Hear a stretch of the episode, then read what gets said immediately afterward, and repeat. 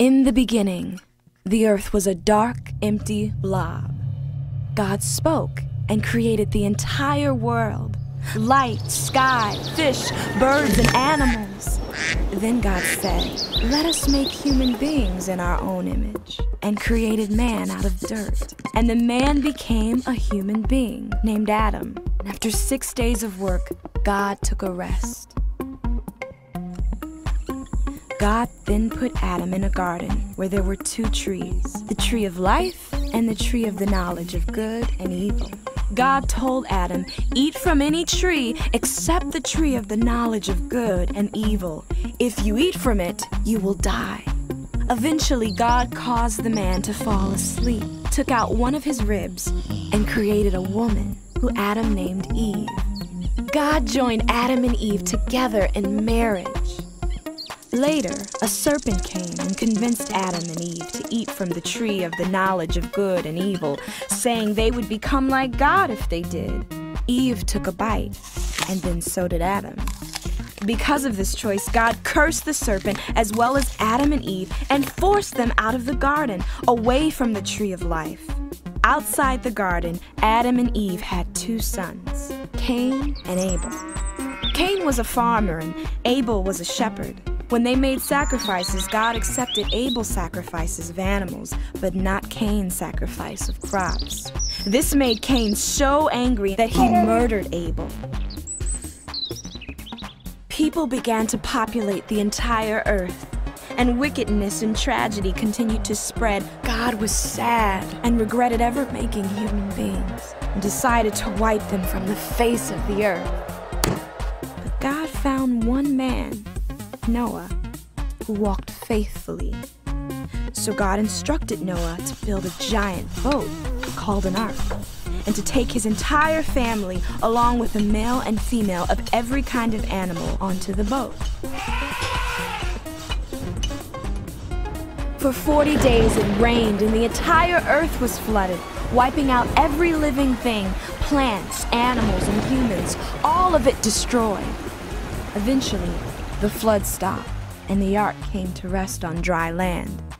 Noah and his family came out of the ark, and God made a promise that the entire earth would never again be completely flooded. God put a rainbow in the sky as a reminder of this promise, and God looked for someone who God could use to bless the entire world.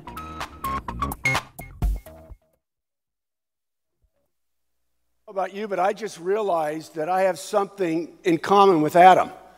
I have a rather pronounced nose. I love it. And in Great Britain, they love that. A couple of things that I want you to see here as we begin this incredible series this morning. We are going to be journeying together for the next 31 weeks looking at the entire story of the Bible. If you stay with us every week, if you do the readings in the book or in the Bible, because we also give you the Bible references, if you do your readings every week, by the end of 31 weeks, you will have read 70% of the Bible. So, this is going to be a great opportunity for all of us to grow and to learn together. Now, in any given sermon, we only have a limited time. And we're going to focus on certain portions of the text that you read that week. That's why we offer a second opportunity to, to come here or in small groups to go even deeper, where you'll be looking at some of the scriptures we won't be able to have time to address this morning. So you take advantage of all of this, and you are going to grow deeply in your faith.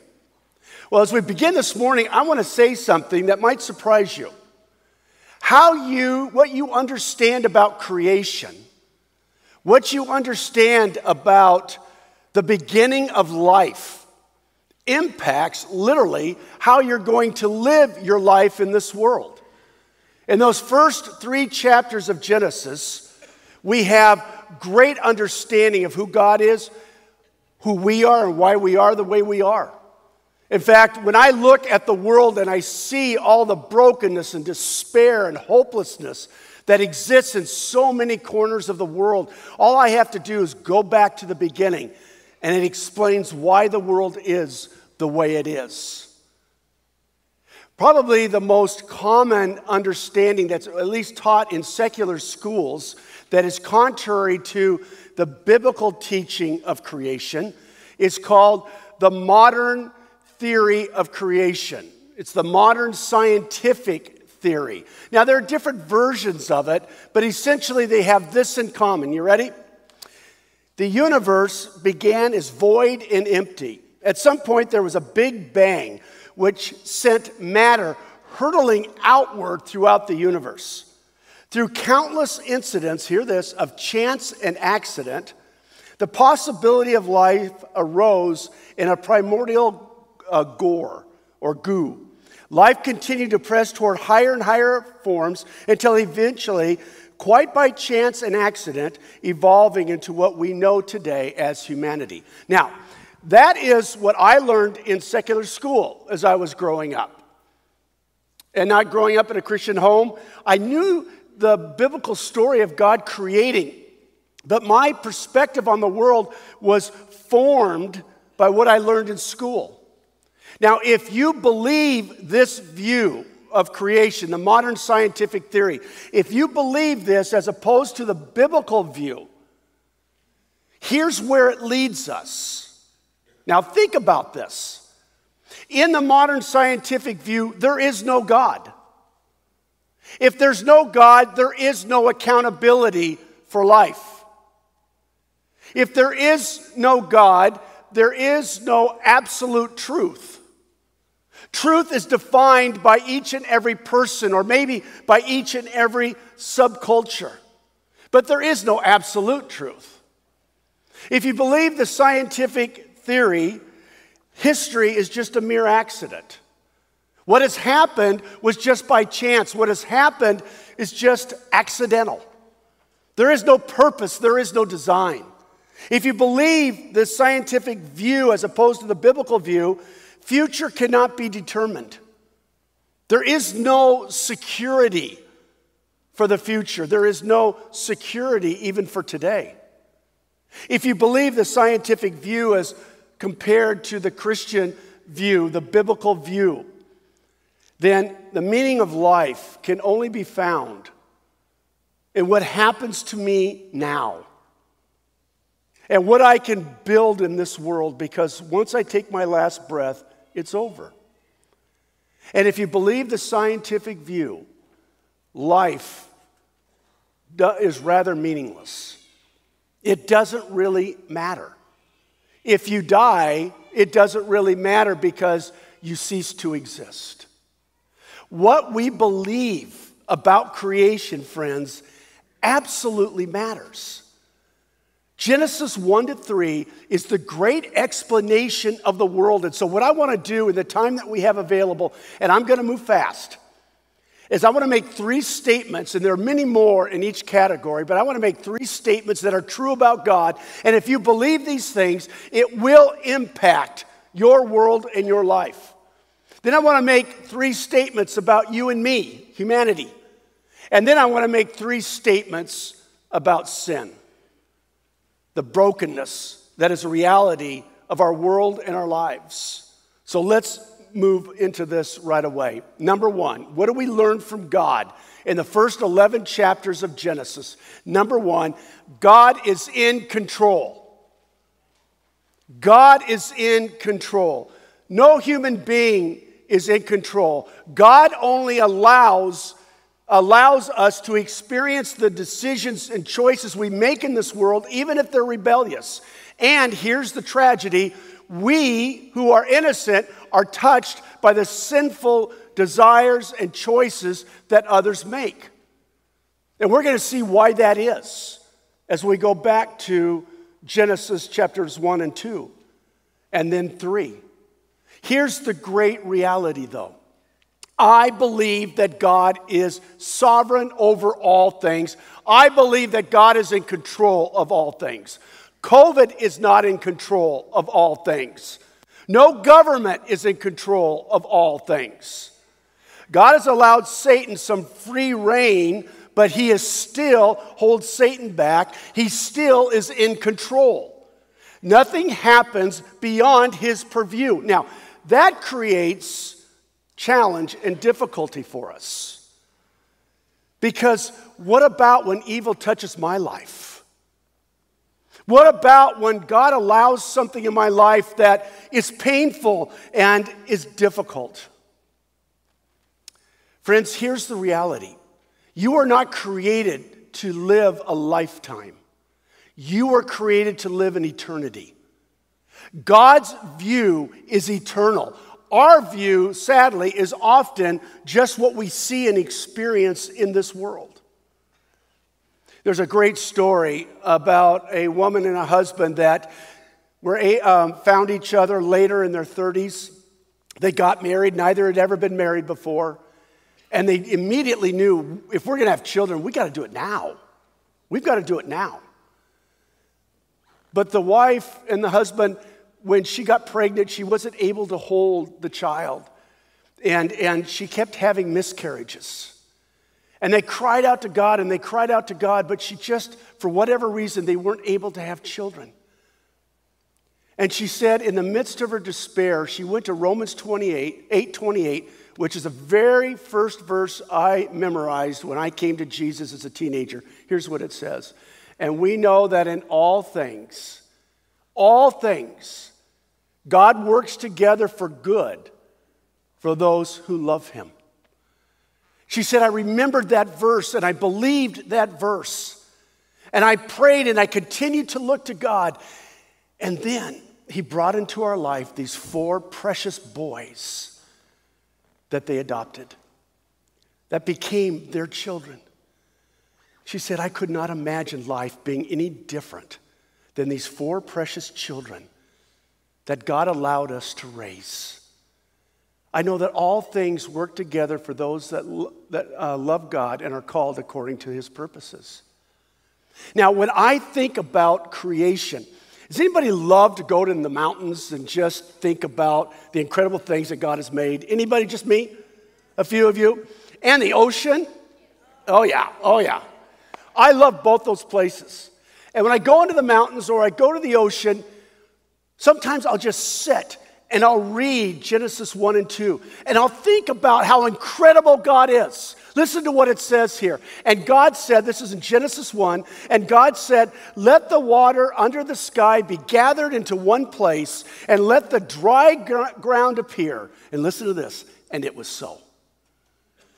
Day after day after day, God would speak for six days, and each day it was what? It was so. It happened. This should change the way we pray. This should, if you're not a prayer person, this should lead you to prayer. Because the God who we look to is the God who can speak in a moment and change everything. Now, there are many times I'm asking God to change things, to transform me, to transform the world in certain ways, to help us to reach our community. But God has a plan, God has a purpose, God has a design. And the beauty of it is that it's not my plan, and it's not my design, and it's not my purpose. It's His. And there are days I don't understand, but I continue to pray because I know the God that I come to is the God of miracles. I've seen it many times in my life. And when I look at creation, when I sit in the mountains and I'm sitting by a tree and I'm looking at these little tiny things that God made, like these little ants that are crawling all over me, and I'm, and I'm thinking, wow. And then I look at this giant sequoia that I'm sitting next to that's hundreds of years old, and I think, wow. God said, and it was so. You ever think about that when you pray? It's extraordinary. Here's the second thing that I want you to see. Well, um, what we learn about God, second, God is involved, and the word here is passionately with his creation. God is passionate about what he made. Every day for, for five days, he said, and it was good. And then he created Adam and he said, it was very good. When he created humanity, he said, and it is very good. God is passionate about what he has made. He is passionate about you. He is passionate about me. And this flies in the face of those who believe that God created the world and just walked away, or that God created the world and he stands off at a distance and just watches what is happening. No, God is more committed and more passionate about what he has made than you are and that I am.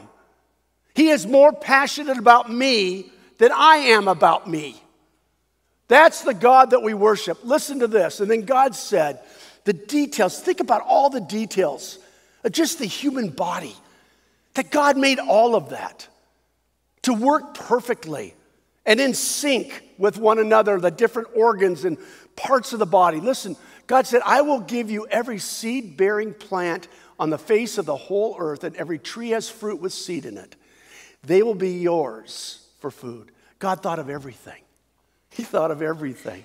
Here, here, enjoy the garden.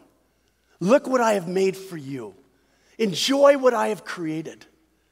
The Bible says in, in uh, the book of Romans, chapter 1, that just by looking at what God has made, we can know God. We can see God, we can encounter God because it reveals who He is. And that includes you and me. Here's a third thing that I want you to see that is true about God He's the God who provides. Friends, I want you to hear this. He is the God who provides. God had placed in the Garden of Eden, and we'll say more about this in just a moment, but He placed a tree of the knowledge of good and evil, and He uh, then He placed all these other trees there. And He said to Adam and Eve, Hey, you are free to eat the fruit of any tree in this garden, any tree you choose, except for the tree in the middle of the garden, the tree of the knowledge of good and evil. You shall, you shall not eat from that tree, or you will surely die. Well, Adam and Eve, as we'll see in a moment, were tempted by, by Satan, tempted by the serpent, and they both eat the forbidden fruit. Sin enters the world. The world would never be the same again. Now there is brokenness in our relationship with God, which Jesus Christ would come to heal. There's brokenness in our relationships with each other, which Jesus Christ came to heal brokenness in our relationship with ourselves. We can't even take responsibility for what we have done and are doing. Wait, does that sound like the world today? Does that sound like the world since the beginning um, after Genesis 3? Absolutely. But God, in the midst of that rebellion, as they rebel against God, they eat the forbidden fruit, what does God do? He extends kindness and grace and goodness to them, which is what he does for you and me as well. Listen to what it says that God made garments of skin for Adam and Eve and his wife, and he clothed them. He covered them. Because the Bible says they were naked and ashamed, which I'll explain in a moment. But he clothed them. It's the first sacrifice. A sacrifice was necessary. And so God sacrificed the animal, took the skin, or animals, took the skin, and he covered Adam and Eve. Hundreds and hundreds of years later, God would send his very son to be the sacrifice that would become a covering who, for all who would believe in Jesus. That covering is the blood of Christ, the sacrifice of Jesus. Jesus would become the ultimate sacrifice that would cover our shame, that would cover our brokenness, that would enable us to have life now and forevermore. And I'll say more about that in a moment. But He is the God who knows what we need better than we know what we need. He is, he is the God who provides. Now, what do we learn about ourselves? We are part of creation. What's the implication of that? That He is God and you are not. He is God and I am not. He is to be worshiped and obeyed.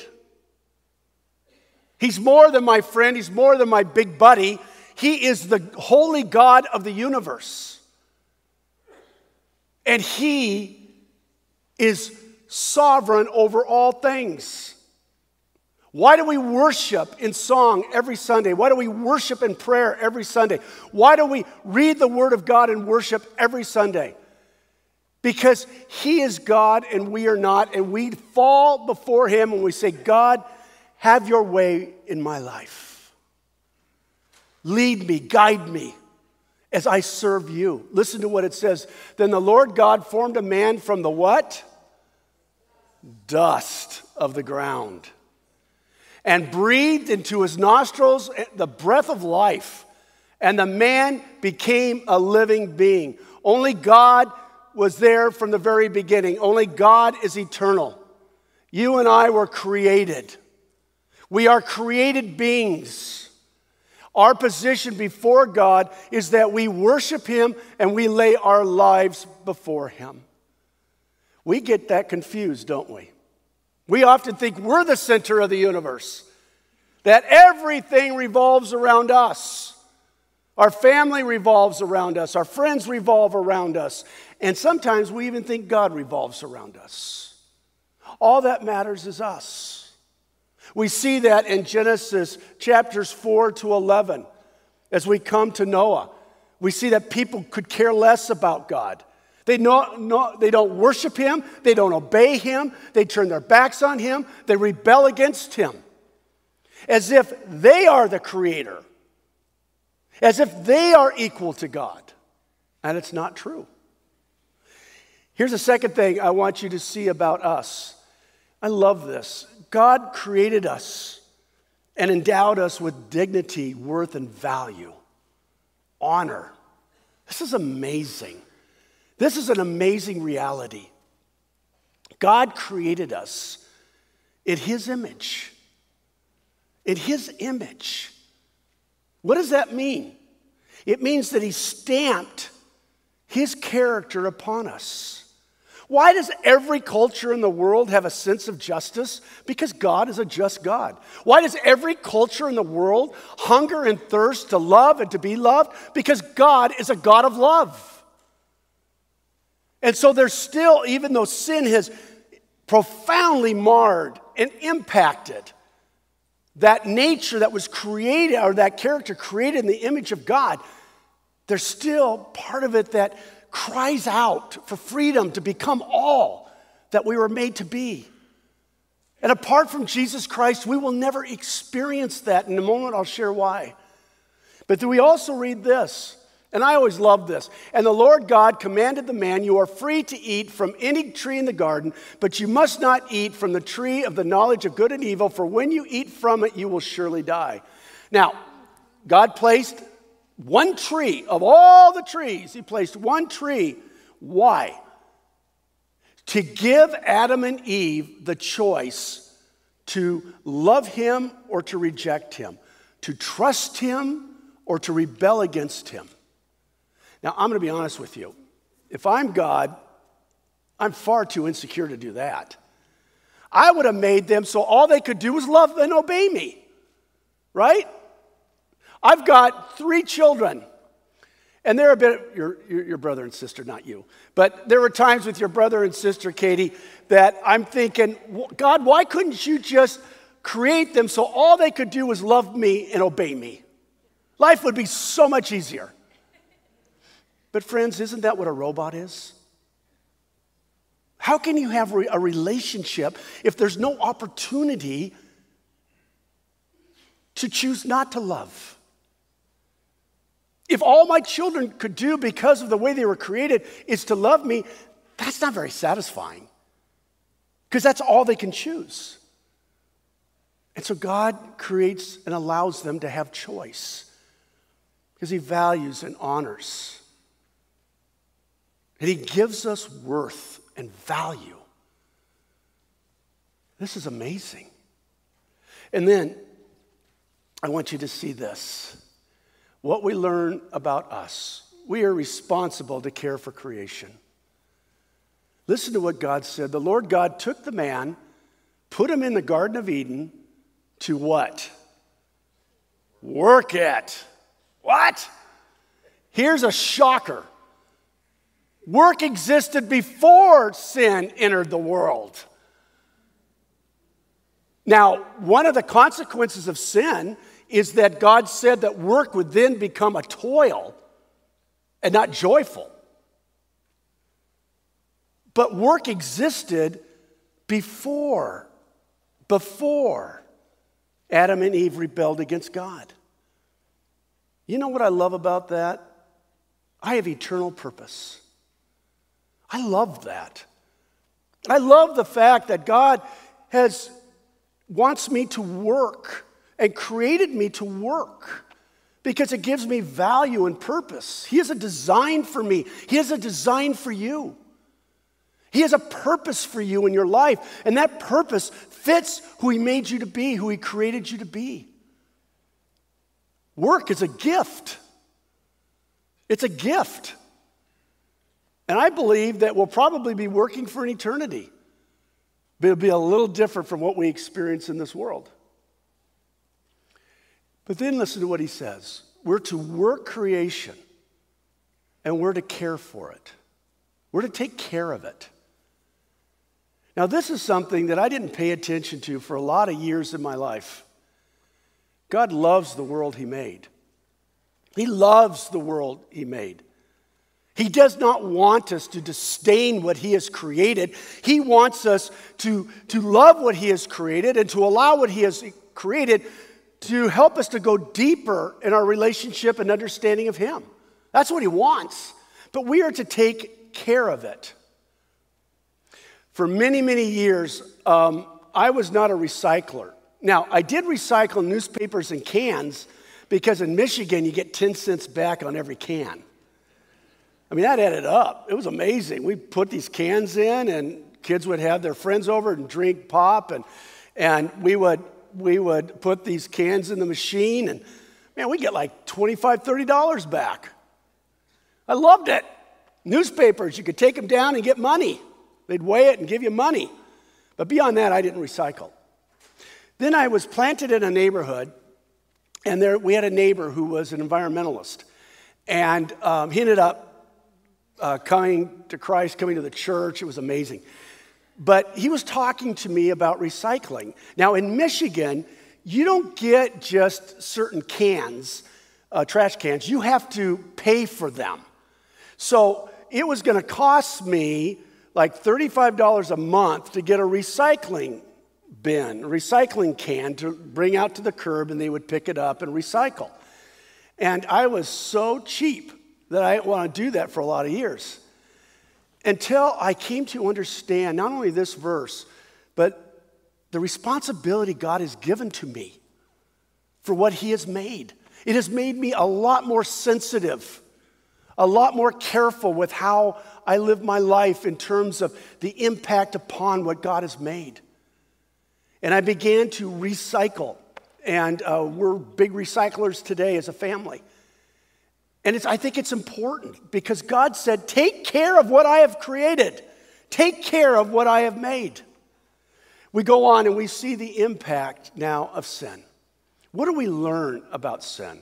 Sin has consequences. You saw on the little story summary for today's readings that we come to the story of Noah. And God looked, and here's what he saw now, the, the earth was corrupt in God's sight and was full of violence. God saw how corrupt the earth had become, for all the people on earth had corrupted their ways. So God said to Noah, who was the righteous man that God found on the earth, He said, I'm going to put an end to all people, for the earth is filled with violence because of them. I am surely going to destroy them and the earth. Now, God brings a great flood upon the earth, and only Noah and his family and uh, the animals uh, that they brought upon the ark survived it. And the world, in terms of humanity, began again, began in a fresh and new way. Now, friends, sin has consequences. God is, He doesn't, He knows what's happening in every place in the world, in every moment, in every heart, in every mind. He sees the sin. And God is a holy God, He hates sin. As He is passionate about what He has made, He's also passionate about our rebellion. And as we see in Genesis 3, there are natural consequences to sin, which I already described in terms of our shame, but there is also, there is also, we have to pay attention to this. God brings consequences. Childbirth would become painful. Now, I was there three times when my wife gave birth, and I think it is painful. Am I right? I know because Beth was really squeezing my hand when she had contractions. No, and it's really painful. It's a horrible pain. It's, it's a terrible pain. Work would become toilsome. We're banished from the Garden of Eden. And now death, physical death, is a reality for us. But God has also said that there is another consequence to sin. He said, For those who never choose to believe in Jesus, that when they die in this world, they will live in eternity apart from Him. I can't imagine that. I can't imagine that. I can't imagine a place where God is separated himself. Friends, that's why I'm passionate that to, to tell people about Christ. Eternal separation from God is the consequence of sin, and Jesus dealt with that for all who would choose to believe in him, who would be called to be his children so that we don't have to experience a consequence because Jesus already experienced it in our place on the cross. Here's the next thing that I want you to see. What we learn about sin is that Satan is the great deceiver. He's the great deceiver. Listen to how he deceives Eve. It's how he deceives you and me today. We see it throughout the Bible. We see the same strategy when Jesus, at the beginning of his ministry, goes out into the wilderness and Satan tries to, tries to derail his ministry, tries to derail his obedience, tries to get him to disobey God. And so we read this the serpent, who represents Satan, says to the woman, You will not certainly die. For God knows that when you eat from this fruit of this tree, you, your eyes will be opened and you will be like God, knowing good from evil. That's a lie. It's not true. Yes, their eyes would be opened to the reality of evil, but they would never be like God. And they wanted to be like God because this is just our human nature, we forget that we're the creature and He's the creator. And they want to be like God. And so he deceives her. Now, what, what is Eve thinking? We don't really know, but here's what I think she's thinking Wow, God's holding out on me. There's something better. He's keeping me away from that tree because he knows if I eat the fruit of that tree, I'm going to be like him. And he doesn't want that for me. This is the foundation of sin believing something that is not true about God. The belief there is that God doesn't want the best, that God is going to pull me away from that which is really wonderful and really great. And it's not true. It's not true. As tragically, Adam and Eve would find out because they are the only ones who have ever experienced Eden and the reality of brokenness. Friends, where is Satan tempting you in your life? Maybe he's tempting you to believe that, you know what, you just married the wrong person. You don't need to stay with him. You don't need to stay with her. It's just the wrong person. Go find somebody else. Or maybe he's tempting, you know, yeah, you're angry, but everybody deals with anger. You're okay. Don't deal with that in your life. Just ignore it. Or you know what? What you get in this world is up to you. It's okay to cheat a little. It's okay to be a little dishonest. It's okay to promote yourself. God has dealt with me in some areas of my life where I have bought into the lie that God can't be trusted, that there's a better way, that He's holding out on me. Here's the last thing I want you to see this morning. What do we learn about sin? That sin has completely marred our humanity. I believe that what Jesus is doing in the lives of all who are in him and all who are laying their lives before him, he's making us like Jesus, which means he's making us as we were intended to be. He's making us more into what we were created to be. When is life most right? When I am what I was made to be. My car doesn't run on diesel fuel. But I can remember when diesel fuel was cheaper than gas, thinking, you know what? Maybe this wouldn't be so bad. And then my book says unleaded fuel only. Yeah, but you know what? That's a lot cheaper. We think we're so smart, but we only see narrowly. God sees all things. Where are you being tempted to disobey God, believing that God really doesn't have your best in mind? That He's holding out on you? That you've got a better plan than He's got? He made you, He knows what is best for you. And he longs that you would experience that kind of freedom. This is an image I want you to see. It's called, oops, do you have it on there? It's, I'm going to let you guys take care of me here because I'm messing up. Do you see a, something called a Johari window? Oh my gosh, I don't have. okay, now I'm going to have to read with you. Um, my bad.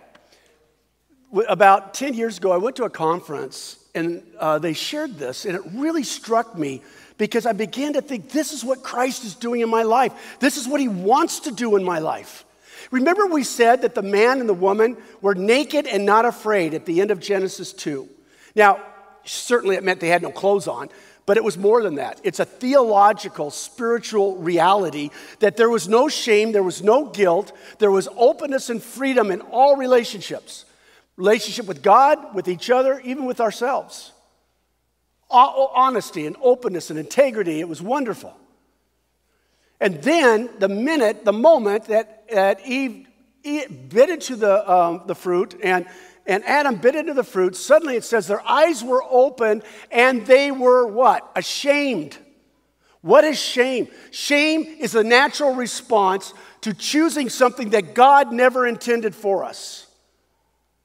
We are a shame based world.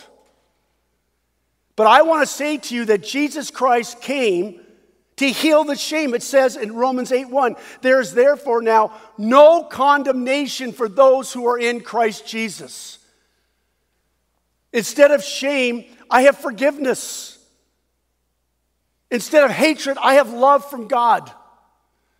And it empowers me now to live in a different way, its potential. Now, what they talked about, the, Johari window, is just four quadrants and I want you, don't tune me out because this is really helpful. What I know about myself and what others know about me, that's what I'm open about. Yeah, I share things about my life. That's what I'm open about. What a person knows about themselves and is known by others in, in the group or the team or congregation, whatever, family, whatever, relationship. Then if you go to the right, it's what others know about me and I don't know about myself. That's a blind spot. It's true about me, but I don't want to see it. What does Adam and Eve do when they, as a result of the shame? They run from God, they hide from each other, and then the man blames the woman and God for the sin, and the woman blames the serpent. Nobody takes responsibility. Does it sound like the world today? Explains it. So here it is my blind spot. It's what you see and I don't see because I don't want to see it, right? I don't want it to be true about me. I hate that it's true about me, but it's true about me. You see it, but I don't, I, I, I refuse to see it. Bottom left is what others don't know about me and what I know about myself. That's my facade. That's where I'm hiding from you. I want to project something that's not true about me. I'm so cool. I'm so spiritual. I'm such a great athlete. All these things that I want you to think about me. Why do I do that? Because I want you to like me. It's a facade. And then finally, what I don't know about myself and what others don't know about me. Things that are just so deep and hidden, I don't see it, and other people don't see it. Now, here's what I want you to see Jesus Christ died on the cross so that I could be forgiven.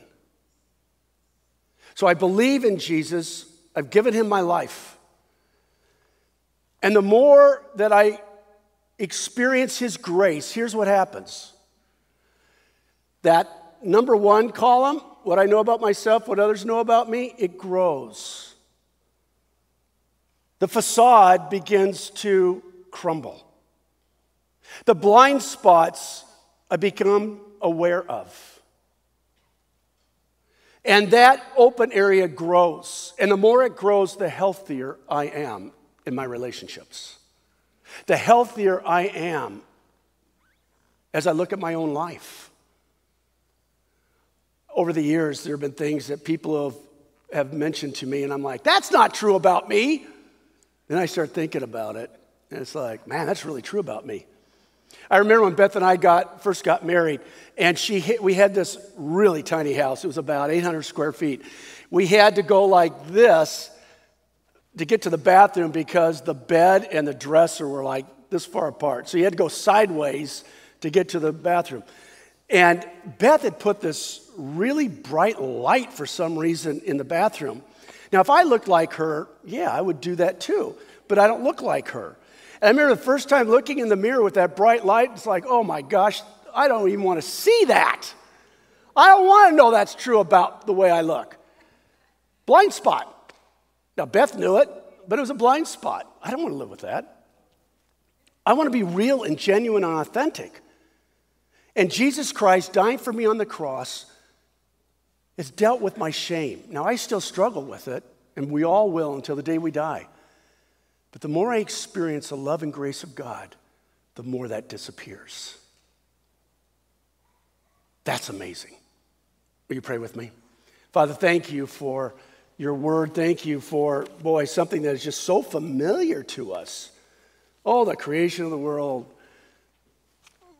Those who have grown up in the church have seen this hundreds of times.